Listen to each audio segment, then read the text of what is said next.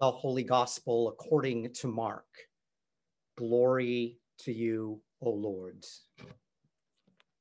Jesus said, But in those days after that suffering, the sun will be darkened, and the moon will not give its light, and the stars will be falling from heaven, and the powers in the heavens will be shaken. Then they will see the Son of Man coming in clouds with great power and glory. Then he will send out the angels and gather his elect from the four winds, from the ends of the earth to the ends of heaven. From the fig tree, learn its lesson. As soon as its branch becomes tender and puts forth its leaves, you know that summer is near. So also, when you see these things taking place, you know that he is near at the very gates. Truly, I tell you, this generation will not pass away until these things have taken place. Heaven and earth will pass away, but my words will not pass away. But about that day or hour, no one knows. Neither the angels in heaven nor the Son, but only the Father.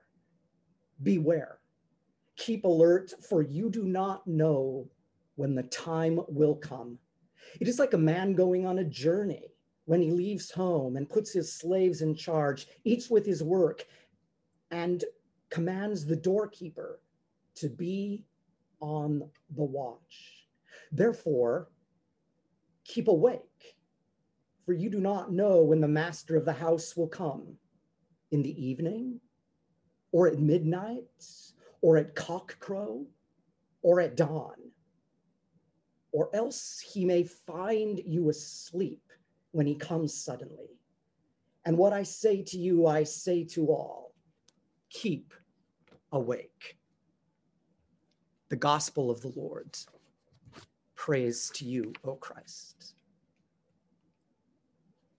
In the name of the Father, and of the Son, and of the Holy Spirit, through baptism, our mother, who brings us to birth.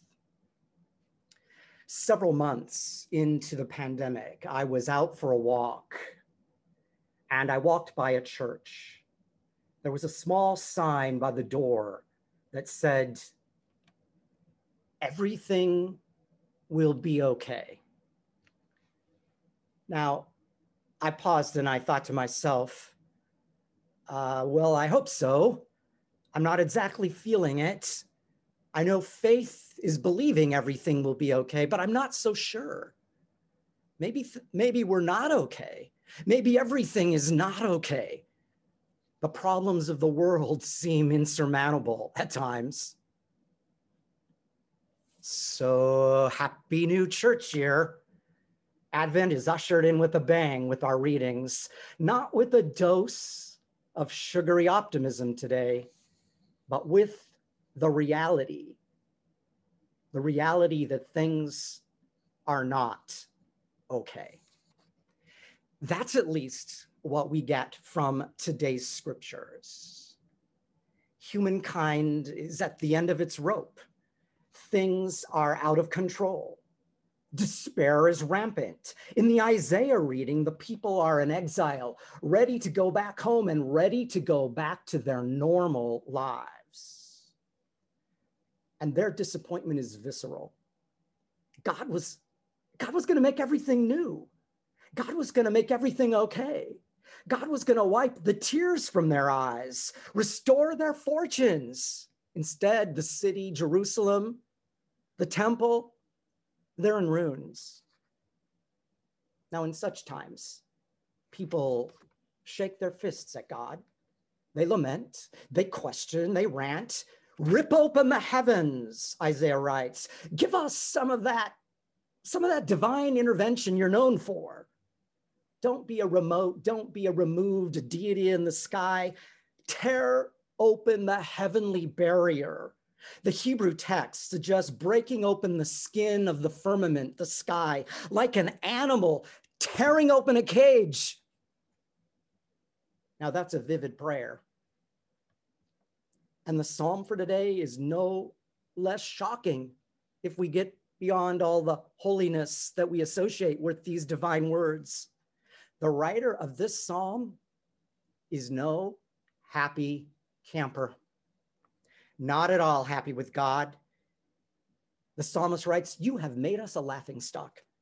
We are drinking bowls of tears these days. We pray and you just, well, you just fume with anger. So hear us, God, save us, restore us, stir up your strength because, well, like we're in desperate straits. We are not okay. Hello? Hello, God, are you listening? Are you listening to our prayers? Get the hell down here and help us. Now, that's pretty much what the psalm is saying. Kind of shocking, huh? I have to admit, sometimes we preachers, sometimes all of us, we people of faith, we move too quickly to the good news, to the hope, to the assurance that things will be okay before, before we've told the truth that they're not, that life is hard, that hearts break, that bodies fail, that justice is denied. My friends, Advent begins by debunking the lie we tell ourselves that we don't need a savior, that we can save the world ourselves, that we can fix the world, that we can heal the world. This past week, I was told about and struck by two readings in which the author remembers times that they were not okay. I'll share them in the chat later in the announcements. The first is by Meghan Markle. We know her as the one famously married to Prince Harry. She writes about the losses that we all share in common with what it means to be human. She begins by telling of the cramp in her body that brought about a miscarriage. Clutching her firstborn child, she was losing her second. Meghan reminds us how important it is to move these days beyond our isolation, to really ask each other, Are you okay? Now, we have stories, we have answers beyond the perfunctory question, How are you? Rather, as we listen with open minds and open hearts, the load becomes lighter for us all. Healing comes, and so does the Advent surprise that Christ comes again. The second piece is by Pope Francis. At age 21, he didn't know if he was going to live or die. He had a flu that led to doctors taking a, taking a liter and a half of fluid from his lungs. The doctors told him they didn't know if he would make it, but he remembers the extraordinary care of two nurses. He remembers those nurses as he reflects on all those serving today during these difficult times. Rather than fighting for personal freedom as many of us are tempted to do. Francis applauds those these days responding to the most vulnerable, those working for the common good. For in such times and such people comes the Advent surprise that Christ comes again. So, our theme this Advent all things new. As Francis writes, God asks us to dare to create something new. We cannot return to the false securities of the political and economic systems we had before the crisis. We need to slow down. We need to take stock. We need to design better ways of living together on this earth. Some of us these days are reading reflections on the pandemic and faith by biblical scholar Walter Brueggemann all creation struggles. The whole creation groans for the new to break forth, he writes. The new creation does not come easy. It's not the automatic next thing that comes with progress. Technology is not our savior, he writes. The old creation has failed us.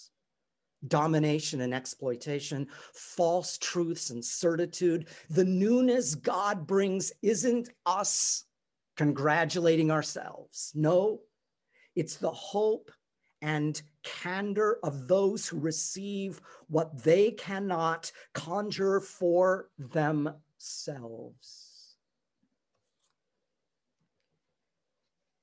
Our gospel for today is from Mark 13, and it, though you've heard it many times, if you stand back, you've got to admit it is a doozy.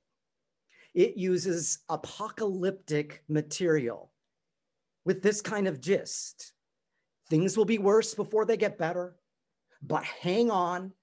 Things are not okay now, but just when you think you can take no more, that's what the apocalyptic literature says.